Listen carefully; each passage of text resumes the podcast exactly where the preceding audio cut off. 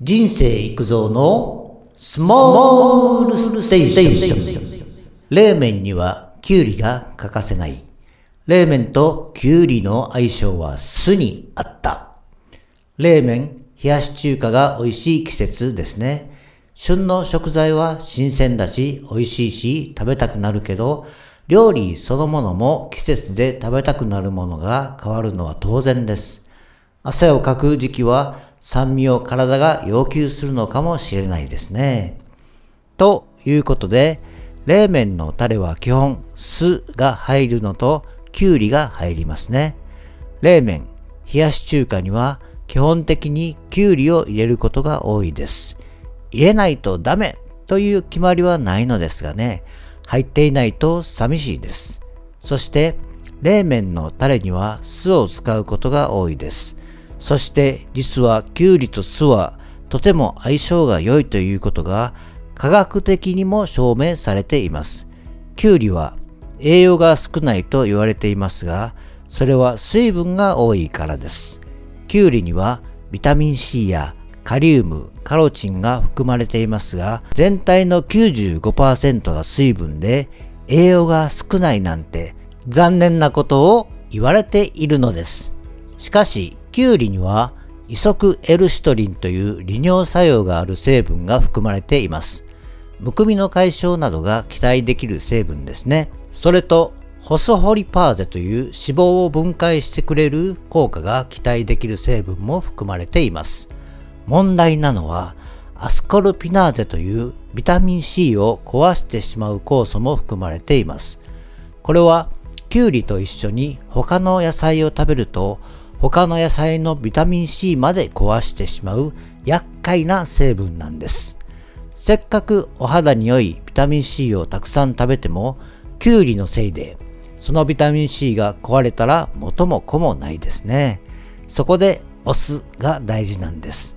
キュウリに含まれるアスコピナーゼは酸に弱いため酢を加えるとビタミン C を壊す働きを抑制できます。つまりキュウリと酢が相性が良い理由は、ビタミン C を壊さないために酢と一緒に食べるからです。野菜サラダのドレッシングは酢、酸味が入りますから、理にかなっていると言えます。そこで冷麺にキュウリも、冷麺のタレには酸味があるから理にかなっています。相性が良いということですね。それと、これは個人的見解ですが、きゅうりの独特のウリっぽいさっぱり感と食感。きゅうりの甘みも香りも冷麺にはバッチリ合うと思います。補足ですが、きゅうりのビタミン C はトマトのおよそ1.26倍あります。食物繊維もキャベツと同じだけあります。ただし、きゅうり100キロカロリーに対してですから、かなりきゅうりを大量に食べないと栄養価だけを他の野菜と比べることはナンセンスかもしれないですね。きゅうりは95%以上が水分と言っても良いですから、そんなに大量に食べることはできませんから、あくまでも参考程度ということです。そして冷麺の話に戻しますが、昔京都にいた頃、名前は忘れましたが、小さな中華料理店で一年中冷麺を提供していたお店がありました。しかも、砂糖が入っていない醤油と酢がベースのタレでした。具材はキャベツの千切りときゅうりだけ。キャッチコピーが二日酔いに効く冷麺。確かそんなメニュー名だったと思います。飲み屋街の中心にあったお店でしたから、二日酔いの人が多く通っていたお店でしたね。本当に二日酔いに良いかどうかはわかりませんが、きゅうりは水分が95%以上で利尿作用もあるし、酢が入ることでビタミン C は壊れにくい。キャベツときゅうりだけの具材はなんとなく納得できます。その冷麺は少し極端な例えですが、家庭で冷麺を食べる機会は増えると思います。自家製のタレを作るのも良いし、市販の冷麺のタレでもいいですね。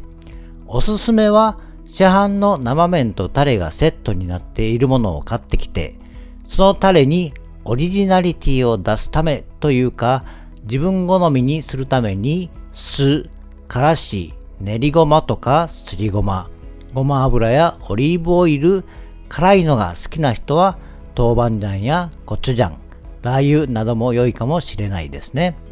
あとは生麺は食べる直前にたっぷりのお湯で茹でる。この時、茹で時間はきっちり守ることです。そして水道水で冷やしてから冷蔵庫の水、氷水などで麺を締める。これがかなり重要です。そしてしっかり水分を切ってから具材を盛り付けてタレをたっぷりかける。市販のタレは微妙に少ない感じがします。